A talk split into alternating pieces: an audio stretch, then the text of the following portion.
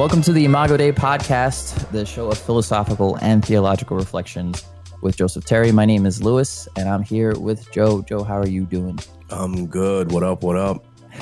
Today, we go into the uh, final part of our discussion on Maximus's uh, theology of the body, and this is part three, um, entitled "Eschatological Flesh." Now, Joe, you, you're giving me six syllable words here. Eschatological. I had to really uh, take my time to pull out the dictionary, understand. So I thought, Right. uh, we should begin our discussion first by defining eschatology, which uh, Merriam-Webster defines as a branch of theology concerned with the final events in the history of the world or of humankind. Uh, I have a feeling that um, in this section of the paper, you're really talking about uh, humankind uh, and like the purpose of the body. So um, I want to just jump into the first sentence of part three in your paper, Yeah. which uh, again just a reminder to listeners the there will be a link to the paper in the um, show notes. So definitely check it out and also listen to part one and two of our discussion um, to just be caught up. But um, you say in the very beginning the integrity of flesh is preserved eternally since its principle subsists without change even after accidental change according to temporal dynamics birth and death or transfiguration um, what do you mean when when you're saying that the integrity of flesh is preserved eternally? What do you mean by that?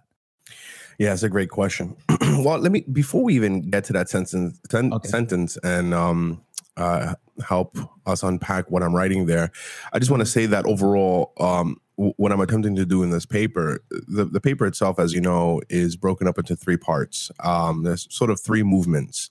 The first part, I try to situate Maximus uh, and his reading of of the of flesh and of his somatology, his understanding of the body uh, within the Genesis narrative, um, Genesis in relation to Christ. And then the second part, um, I'm focusing on Maximus's explication of that theology, him drawing out the the implications of the um, the rootedness of our passibility um, uh, and the body, as it were, via uh, vis-a-vis the the revelation of Christ in His humanity, right? Uh, and so, in this part where we are now, the eschatological flesh, it's uh, like a mouthful, right? It's academic paper. it's a lot of big words. Yeah. Um, uh, this part, I'm looking into the future. W- What is, in other words, Maximus's understanding of where we are going, what our bodies mean for eternity? Right. Mm. And so when using the word eschatology here, just like the the definition you gave, that that's pretty much it. I like to Mhm. see I like to consider the word eschatology simply as God's future, right? Mm. Where all things are heading. Mhm. Um and we can begin to speak of God's future because as I said in the last episode, the very resurrection of Christ and the kingdom, the inbreaking of the kingdom is um really the future crashing into the present. So Mhm. we we gain intimations and perceptions of what will come. We don't get the full picture, right? The full Mhm. picture has not yet occurred on our side of eternity, let's say. Um, but we see, for instance, um, um, those intimations or those images that will come from the future. So we could talk, for instance, about the future glorified state of the body which Mhm. again we don't see we don't know the full picture but we can say that the future body our body your body my body all of our bodies will be one of a resurrected um glory but Mhm. that this resurrected glory does not diminish the physicality of our body and we can Mm. see this through the resurrection accounts of Christ Mhm. who was very adamant to communicate, as we've said already, uh, his embodiment, right? That he was not a ghost, he was not a disembodied spirit, but that he was in his full somatic self, in his full bodily self. Right. Um, nevertheless, there's some deep transformation that has occurred. In as far, for instance, he show he just pops up and and and the windows and doors are closed and he disappears and disappears at will and all these Yeah. things, right? Mhm. So it's it's it's considering those particular passages in scripture Mhm. um uh, uh, that Maximus, in conjunction with his earlier work and just his overall theological project, uh, Maximus is um, helping us to see. All right, uh, this is this is not merely the orientation of ourselves. This is what will take place. Mm-hmm. We can speak of the flesh eschatologically. Now, when I use the word flesh, right, it's a it's a pregnant word, just like the word eschatology. It's just filled with so much meaning. It's, I think, a properly theological word. Um, the flesh here uh, doesn't signify the sinful nature, right? The, the that that that that brokenness, as it were. It it just here the word flesh signifies the somatic self, right? Okay. Soma meaning in Greek body, mm-hmm. the embodiedness of our lived existence. Mm-hmm. And so when in this sentence, uh, we have the integrity of flesh is preserved eternally. Mm. Um, what I'm saying here, uh, as I read Maximus, is that the flesh, um, our bodiliness, will not evaporate in the resurrection. It will mm-hmm. not, we will not be, in essence, disembodied spirits for all mm-hmm. eternity. Mm-hmm. Uh, and there's more than just simply stating that, it's also stating that there is for all eternity some finitude and some concreteness, some tangibleness to ourselves. And I think this mm-hmm. is a huge move because this is so counterintuitive to many of the dispositions of early Greek uh, philosophers who would speak of a future state as a disembodied state, right? And and and the, the Greek tendency, the Greek philosophical tendency to see our bodies as um, sort of prisons mm. of our higher self, which is the soul. And so, what Maximus is doing, who is here cognizant of that philosophical tradition, mm-hmm. he's he's bringing to bear the the realities of his own faith as a Christian, right? Mm-hmm. The the content of revelation, and he's saying no.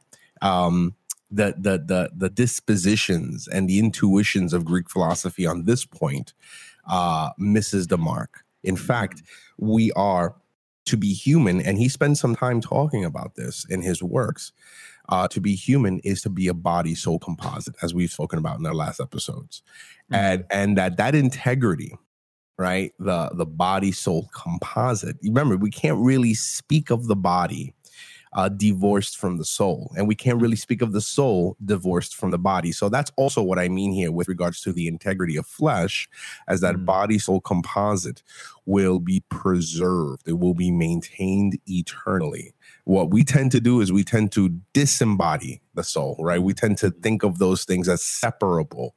But mm. for Maximus, from beginning uh, that that is an impossibility because the logoi, right, the the the the fundamental uh, principle that all human beings subsist in, which is rooted in the logos, the eternal logos, that is Jesus, who holds all things together.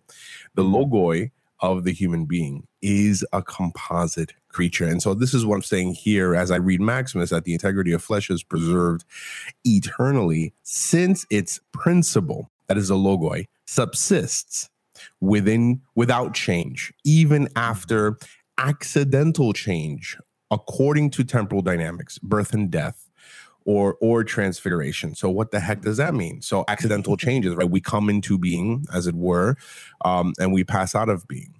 These are, in one sense, accidental um, or peripheral changes another way in other ways of saying that right that time mm-hmm. is the unfolding of uh of eternity as the philosopher plato will say mm-hmm. and and uh but but what takes priority is the eternal and so from god's perspective he knew you he knew me before the foundations of the world before the formation of the actual cosmos before he spoke anything into creation we, we mm-hmm. were already on his mind Wow. And so, as Christians, we can even speak of His love being eternal, like that. That He loved you into existence, mm-hmm. and and His love will continue to to be with you even when you cease to exist on on the temporal side of reality. Mm-hmm. Right mm-hmm. when we pass away, when we fall asleep in Christ, when we die, and so the mm-hmm. changes occur. Change is a function of time, but from an eternal perspective, it is what it is, as we would say in the hood. it is wow. what it is ontologically. It is what it, like, is. it is what it is, right? and so even in our transfigured state, the transfigured state, the glorified state is the full culmination of what we were destined, what we were destined for, what God's eternal plan. Mm-hmm. Um, but that the transfiguration does not remove the embodiedness of reality. And and what's so key here for Maximus is that all of this is rooted in his Christology. Because mm. Christo- in Christology and his understanding of the of, of Jesus, Jesus Christ is the it, it is God, the fullness of God in bodily form, as Paul mm-hmm. writes in Colossians. So this is the fullness mm-hmm. of God in bodily form, and that it is actually God's will, it is God's desire to be embodied in all things, right? He he wants to fill all in all, as Paul mm-hmm. says somewhere else in scriptures, right? Um, God wants to be preeminent in all things, and so that we mm-hmm. can, as we see intimations of this even in the Old Testament, that His glory fills the earth. That there's nowhere we will not be able to see God, right? And so mm-hmm. God is drawing all of this out into His future, and we're on for the we're, we're along for the ride. Yeah, can you um can you speak a bit about um vocation then with that in mm. mind like just the role that that flesh plays in vocation given uh God's desire to kind of fill all things. Yeah. Um, you mentioned it kind of early um in like part 1 just mm. with the the call that Adam had and I'm yes. just wondering with all that in mind like what is how do we approach our vocation and guiding our flesh um, with this understanding of, of God and Christ? That's a great question. And and and just for our listeners, the word vocation simply means calling, right? Mm-hmm. Just means mm-hmm. right voca in Latin call, vocal. Um and and I think it's a good question because it will in in thinking about this question, not just collectively, but even personally and individually, mm-hmm. um, it will get us to a place where we will be able to think uh, concretely about our everyday life right mm-hmm. so i think in one sense we can approach the question from a sort of existential practical end in another mm-hmm. sense we can we can we can explore this theoretical and we can start maybe with the theory in light of what um, maximus is saying right and so mm-hmm. uh, the call of the human being is to be fully embodied in god mm. in essence to to be mm-hmm. to be um, one with God, not to the degree in which individuality, or rather, let me say it like this, not to the degree in which the person is um, dissolved in a sea of God, as it were, mm-hmm. so that mm-hmm. there's no integrity of the self. So that somehow, you know, as we can see these uh, uh, movements in the Eastern religions, that you kind of pass into the infinite abyss and and mm. there's the uh, let's say in Buddhism the extinguish the extinguishing of the self, right? Mm. Uh, or, or, this sort of melting away into the sea, kind of like a drop returning to an ocean. Beautiful mm. images, but that's not exactly the the uh, the eschatological picture for the Christian. We could mm. speak of a drop returning to the sea as long as the drop can remain the drop in the context of the sea. That's more or less what um, uh, the vision that Maximus is seeing here and our call, right? So our mm-hmm. call is to return to God. And now the, the more we return to him, the more we actually become who we are. See, the closer wow. we draw closer to God, the, the closer we, we draw to God, the more our integrity and our self becomes magnified, right? Mm-hmm. Because it is God's desire for for his creatures to have this sort of integrity and and in it and in the integrity of creation we reflect the glory of god eternally. Mm. okay? And so what does this then mean for the body? Well this is very interesting right? Because if it is the case that the integrity of flesh is preserved eternally then what that means is what we do with our bodies now has eternal significance Wow. Okay. What we do with our bodies now mm-hmm. possesses eternal significance. We see this with Paul, and we've talked about this in our past episodes, I believe, on Mac with Maximus mm-hmm. about what you do with the body. It's really what you're doing with Christ, that your body is a living temple.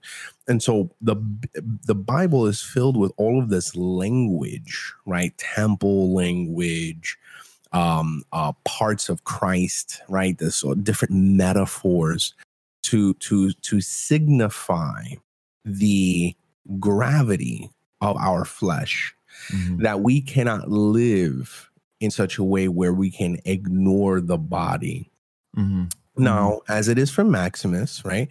He will place greater emphasis on the soul in in as far as the soul, as it were, leads the body in the training of virtue, as we spoke about.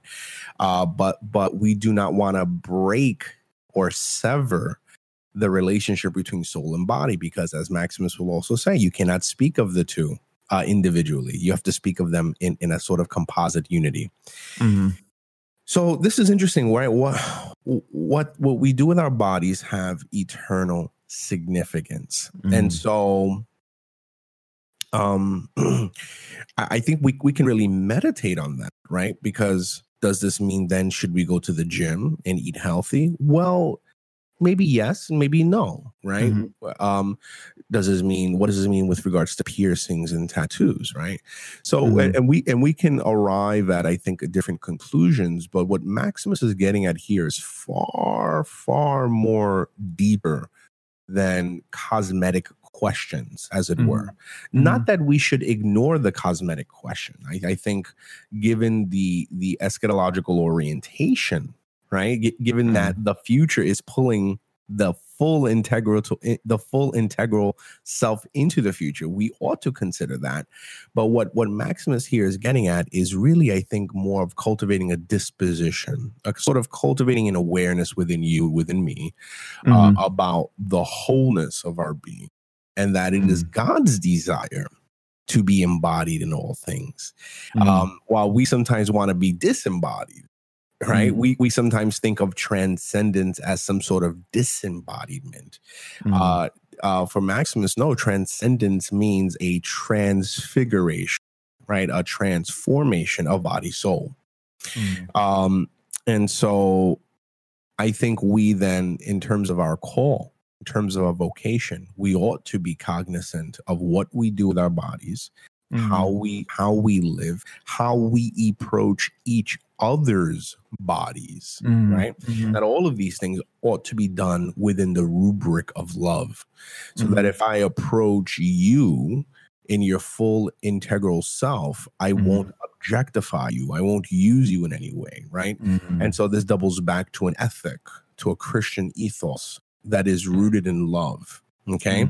Um, and so uh, I, I think um, we can we can we can sort of go down that route mm-hmm. as we think about the body. I think you know even when we when it comes to funeral rites, right, and yeah. the Christian tendency uh, to somewhat move away from cremation, right, and to kind mm-hmm. of bury the body as a um, as a sign of hope that this body that I'm putting away in a coffin um, is done with the realization that this body will be raised from the dead right mm-hmm. mm-hmm. this this this awareness of the eternal preservation right even though this body we sow into the ground as a seed that is dead as paul will say in First corinthians 15 it will rise again in the trans in transfigured self. So just think of that, and that's a very powerful biblical image, right?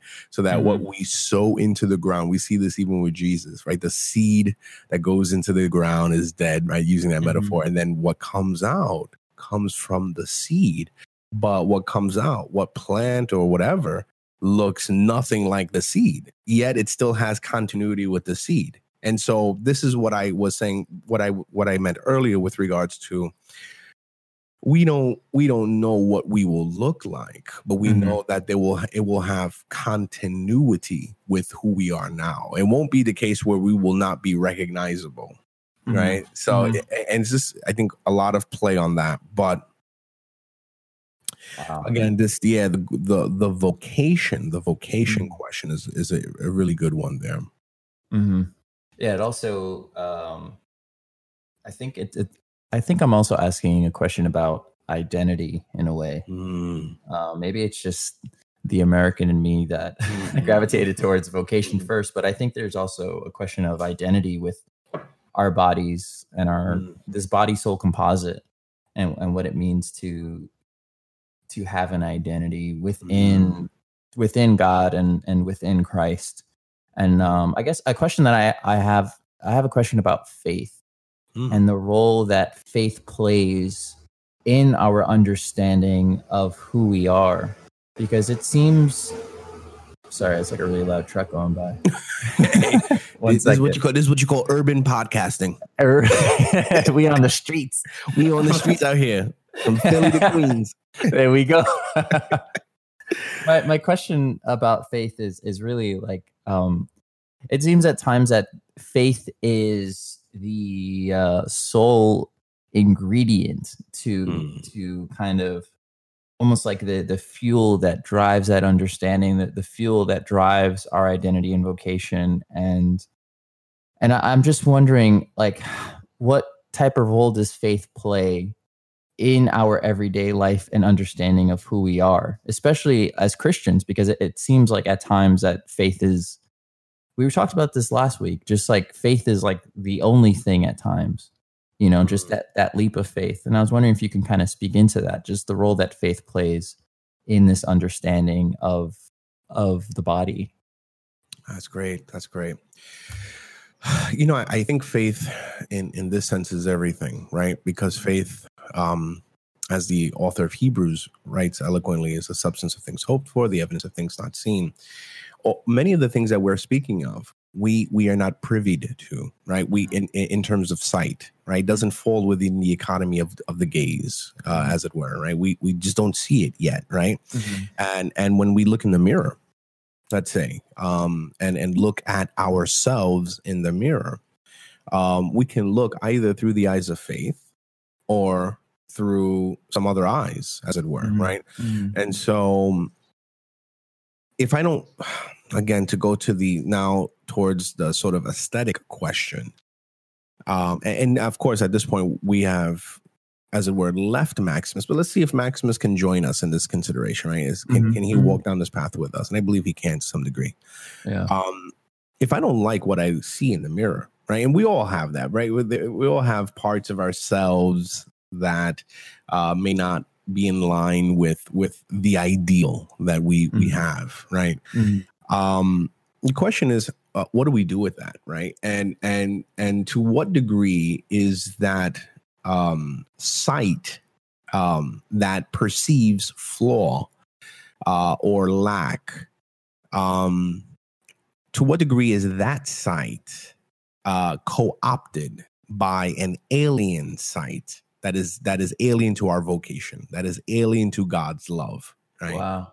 Mhm. um, we can see through the eyes of a sort of a capitalism. We can see through the eyes of a sort of a consumeristic um, perspective. We can see through the eyes of, of, of many, many eyes, many kinds of gazes.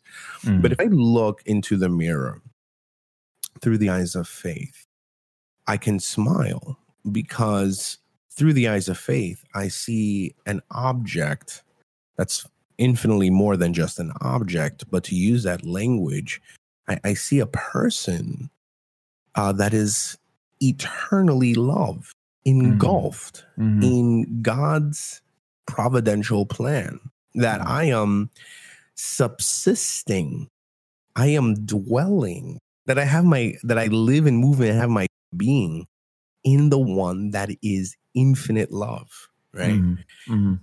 And and to the degree in which I can see that using this example of the mirror is the degree in which I'm able to see through the eyes of faith, Mhm. right? Mhm. because in that will then be in my own heart a disputation there will be beef there will be a fight between the gaze from above the eschatological gaze right the gaze of faith in other words Mhm. and the fallen gazes that will say Mm. bro you're playing Mhm. yourself you just yeah yeah god loves you but that don't change the way you look bro you still look like this you know what i mean like you're still yeah. right and and Mhm. we can play with this context of gaze um in relation to faith in many different ways even when we forget the mirror right just the, when you think of self right you could think of it in Mhm. terms of the moral universe right where you could begin to see yourself as one that is guilt ridden right you just like oh bro, i keep dropping the ball and whatever and the devil one of the names uh, the devil is the accuser right the Mhm, accuser mhm. I'd be like pointing the finger at you. See how you keep dropping? You're not about this life. You're not about this life, right? And then you Mhm. can say, like Martin Luther said, nah, bro, yeah, I'm a sinner. I'm a chief of sinners. Like Mhm. Paul said, right? Uh, yeah, well, you ain't telling me anything new, devil. But I, I, I'm not confident in my ability to stand. I'm confident in the grace of God, who's Mhm. giving me the strength and teaching me, even in my falls, to stand. Mhm. Amen. Um, uh, so there are many ways in which we can leverage faith, but more to the question, um, faith is all pervasive. Faith is Mhm. everything. Um, and um, w- we can't, we cannot live um, as followers of the way. We cannot live outside of faith. It's, Mhm. it's just an impossibility because the epoch, the age in which we find ourselves in, in one form or another is contrary to the vision of God.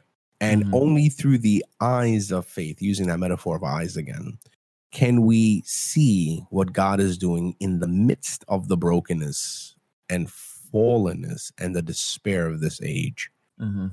Mhm. and even in our bodies Mhm. that God desires to be embodied in all things. Mhm. Um, and then connected again also to the question of vocation and faith, um, as we spoke about, and as I have here in this third part of the paper, it was it, it was God's intent that Adam would, as it were, uh, rule all things in love, right? Um, that it was God's intent for Adam to to recapitulate all things in himself. Mhm. And God actually brings it about in the last Adam, in the second Adam, that is Christ. And so our bodies, our souls are to uh, bring together the varying fissures of reality. Right. Mhm. This is very cosmic now, right? Bring together Mhm. the various strands and fissures of reality into a cohesive unity that is fundamentally rooted in the eternal logos, the eternal intelligibility of all things. Wow. So, so it, it, I, I think it's telling that when I speak of Maximus and when we think of Maximus, it it Mhm. it continually veers towards the mystical, and that makes sense, especially Mhm. for the doctors of the church, uh, especially for the Eastern doctors, right? They, these are mystical theologians Mhm. um, they're, they're seeing the everyday uh, through through through the gaze of Christ and through that eschatological gaze, and so then you, you can't help but get my- mystical there. Yeah. So I'm looking here at a line I, I haven't, and I, I want to say this is like page 13. The, Okay. the first whole paragraph down, I wrote, All things find their rest in God, according to those things that move. Remember that whole idea of movement and rest is to Mhm. be understood under Aristotelian perspective, not locomotion, but but from potential to actual. So in Mhm. that all things find their rest means that all things are actualized in God. All things uh, uh just think of that pen uh, example that I gave, right? The, the pen, as it were, when is when it's being used for writing, is resting. In other words, it is being is actualizing its potential Mhm. Mhm. right?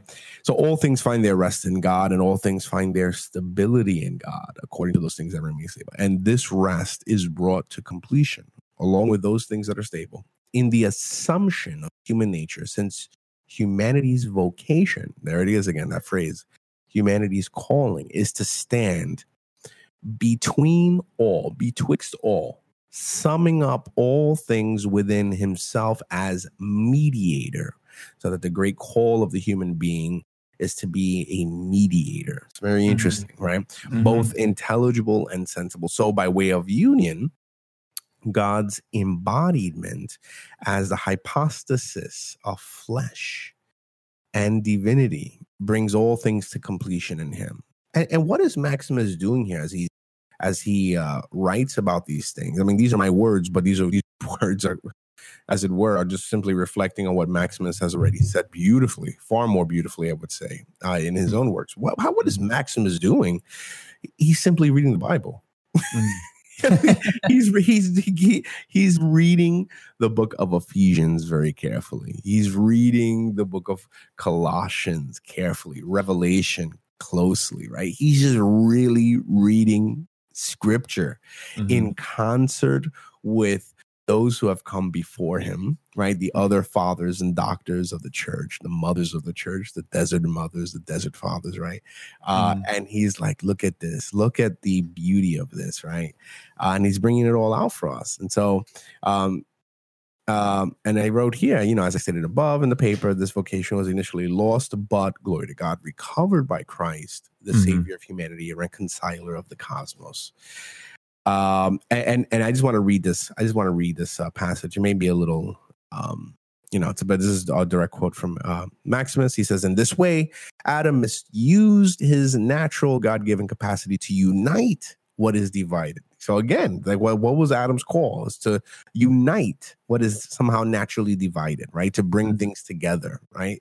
Mm-hmm. I, I think what comes to mind right now is the the phrase of of of Jesus from the the Beatitudes, right? He says, uh, "Blessed are those who are peacemakers, for they will be called children of God." Mm-hmm. Right, and when we think of peacemakers, we I I would submit that we typically think of that as um sort of mediating between two persons that are some sort of tension, right? Mm-hmm. And that I would say it's definitely included in that. But I I think Jesus is getting at far more here than just bringing together warring warring parties. As important as that is, as as mm-hmm. as really important as that is, right? Yeah. And that that we would be called, we are called children of God when mm-hmm. we mediate, right? Um, this is very interesting, right? So uh, then he goes on to say here. Um, let me just reread that again. In this yeah. way, Adam misuses uh, natural God given capacity to uh, unite what is divided, and to the contrary, divide what was united, and thus was in great danger of lamentable, lamentably returning to no, uh, non being. This was why, quote, the natures were innovated. So he's quoting from Gregory there. So that in a paradox beyond nature, the one, mm. capital O, mm-hmm. who is completely immobile according to his nature, moved immovably, right? You see the paradox here moved yeah. immovable. How can something that is immovable move, right? So to speak, around that which by nature is moved, and God became man. Right, so he's speaking here eloquently of the uh, inc- incarnation. He's speaking of it in terms of paradoxes. Mm-hmm. That should, for you, Lewis, by the way, uh, bring up some some flags because what you what you're hearing there is some other thinker that we spoke about in a couple episodes in the past called mm-hmm. Soren Kierkegaard. He's the he's the he loves to talk about the paradox, right? Yeah. Yeah. Um, and the God became man in order to save lost man. And after he had united through himself the natural fissures running through the general nature of the universe and had revealed the universal pre-existing principles of parts to fulfill the great purpose of God the Father, recapitulating all things both in heaven and on earth in himself, in whom they also had been created. Anyway, so the, mm-hmm. so so so Jesus is savior of the entire cosmos. How wow. so? He embodies all things. What do you mean? Mean he's God in the flesh. Okay. Mm-hmm. And in his dwelling, right, he actually reveals to all of creation all of creation's vocation, their goal, and that they that they are to subsist in him, and that he mm-hmm. brings all things together as the reconciler, as the mediator. And so the embodiment, the embodied God is the eschatological vision given, and is also the means by which God's salvific work is accomplished. And then I have here a line: passible flesh. Mm-hmm discloses impassibility. Again, this is the rift, right? This is the paradoxical rift. Mm-hmm. Passible, that word passible meaning simply changeable, sufferable, that we can suffer in our bodies, right? That the suffering discloses that which cannot suffer. Mm-hmm. this is crazy, right? In other words, God, impassibility. right? Temporality, time discloses eternity. Finitude, our finiteness, our limitedness, our Mhm. boundedness, our conditionalness hmm discloses infinity. Hmm. Simultaneously concealing it in a transcendent manner, heightening the mystery to an infinite pitch, a mystery nevertheless given to us in tangible form in the Mhm. person and the work of Christ. Wow. Only accessible in the final analysis. And this is this is this is referencing Maximus. Mhm. Only accessible by faith. Mhm. Wow. So, so, it's like the the Christ Christ on earth was kind of the the great paradox and just Yes. also this great signal which points to God's infinite yes, yes, in this yes, finite yes. moment. Wow. Which is why I'm I'm I'm I'm saying in this paper Mhm. that the uh, infleshment of God, right, the Mhm. incarnation of God, does two things. It does more than than I would say this these two things. It does everything well, as it were, Mhm. speaking to his terms. But but the two elements that I'm bringing out here is salvation and Mhm. revelation, Mhm. right? So that in Christ we can behold God in a way that we never could Mhm. before. Uh, but obviously, what we are beholding is a human being.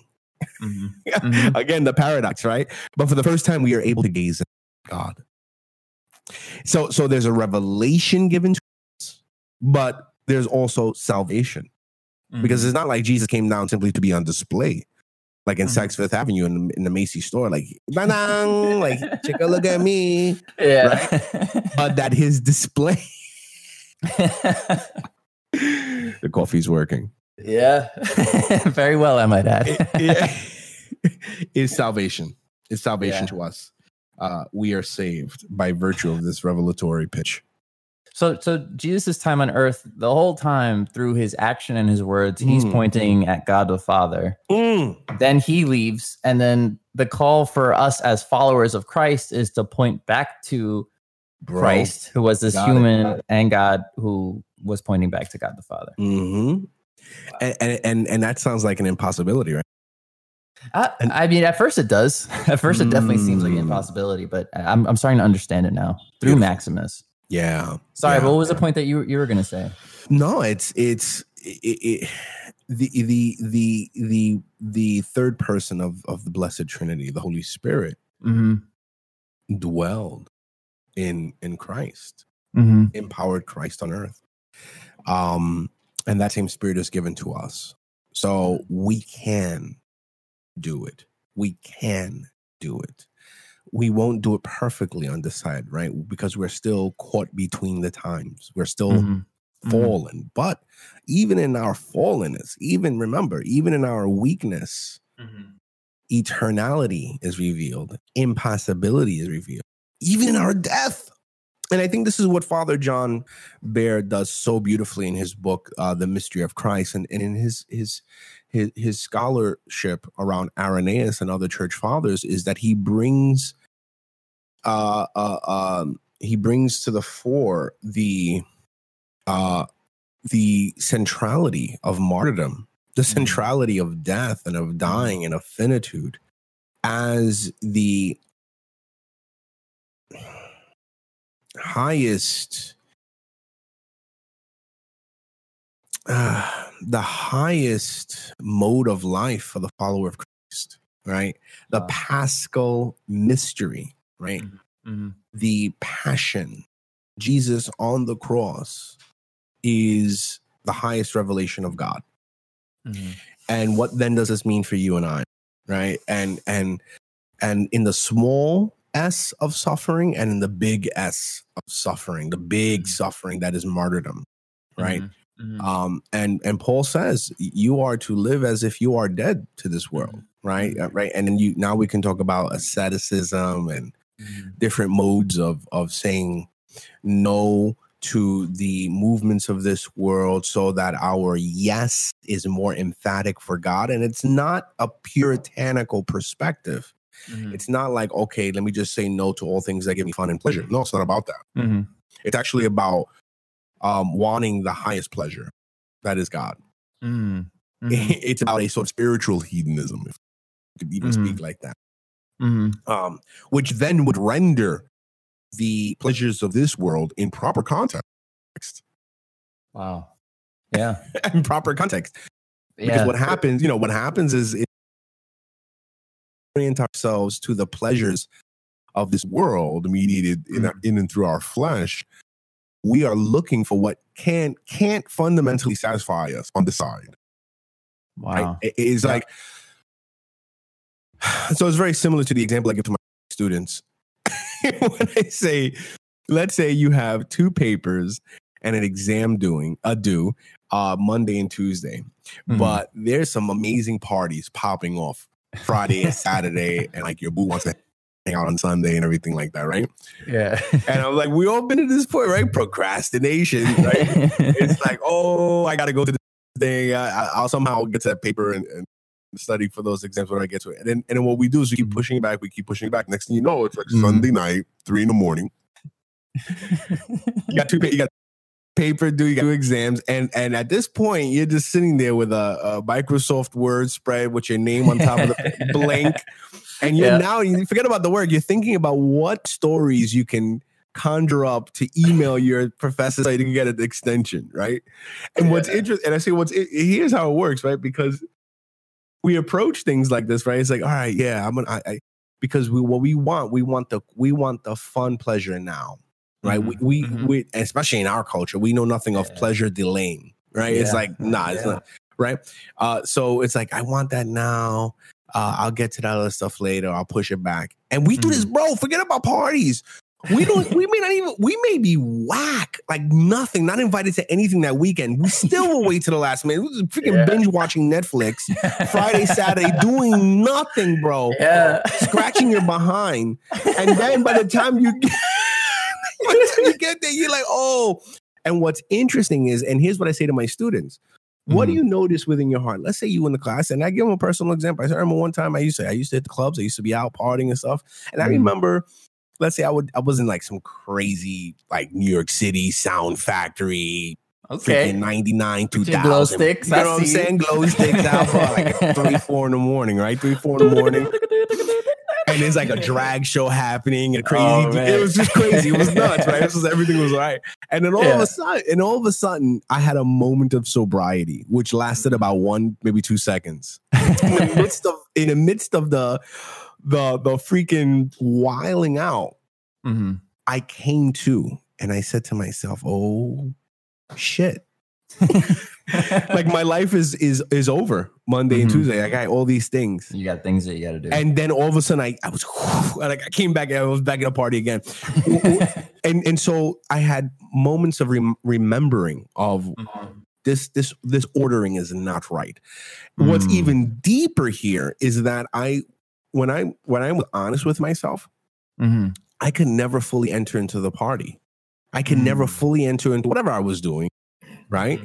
Because I knew in the back of my head, I knew what was coming, and I was Mhm. delaying the inevitable. Mhm. Now, if we Mhm. invert it, and if I if we get the stuff done ahead of time, or we just we just say no to the parties, or we cut Mhm. out one party, whatever the case is, and we just focus on the work, then when we are free, we are truly free to enter fully into the pleasure that whatever we want to do. Let's say. Wow. Yeah. You, you see what I mean? Priorities. Yeah. It's the priorities, the higher order pleasure thing. Mm-hmm. And so you see that dynamic.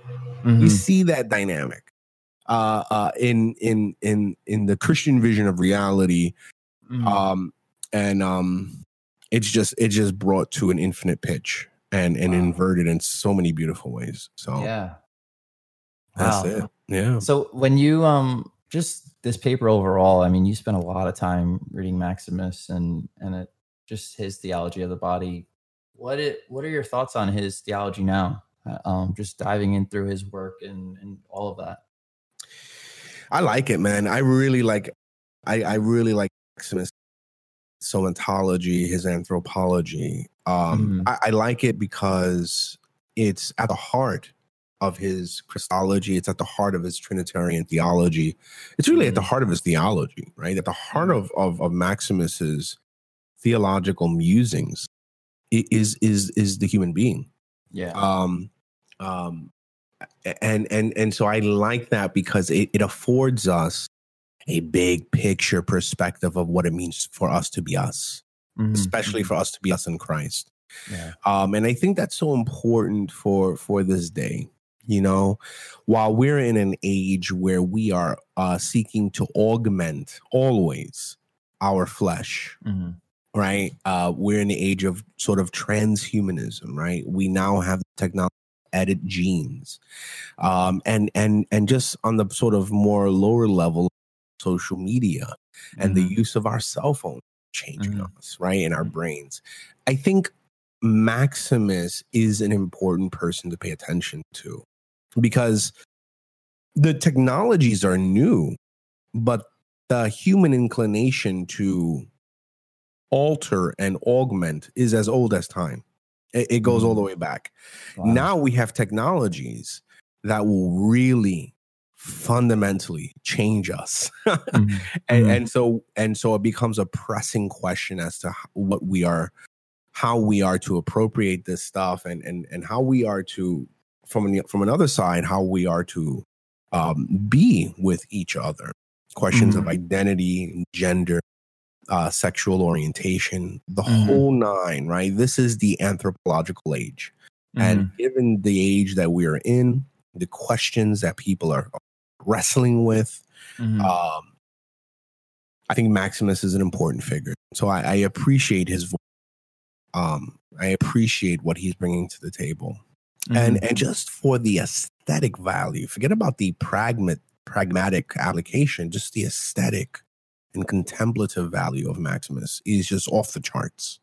yeah. Um, and we are called to contemplate. We are called to to raise our minds and hearts to God in prayer and in Mhm. contemplation. To to Mhm. dwell in the beauty uh, that is true, that is good, right? Mhm. Um, this is the highest form, right? As we reach out to the invisible communities, as we are there for the disenfranchised, and so Mhm. I think Maximus is just just wonderful Mhm. for those reasons. Yeah. Well, I also want to say uh, thank you for making his work accessible um, through your paper and, and these conversations. I've been exposed to Maximus uh, through through your work, and I just it, it's really kind of rocked my world as well too. Just Wonderful. I'm very happy to hear that. Yeah, Wonderful. The view on identity and, and vocation and, and faith. Uh, great conversation. So thank you, Joe. Wonderful. No doubt, bro. Yeah. yeah.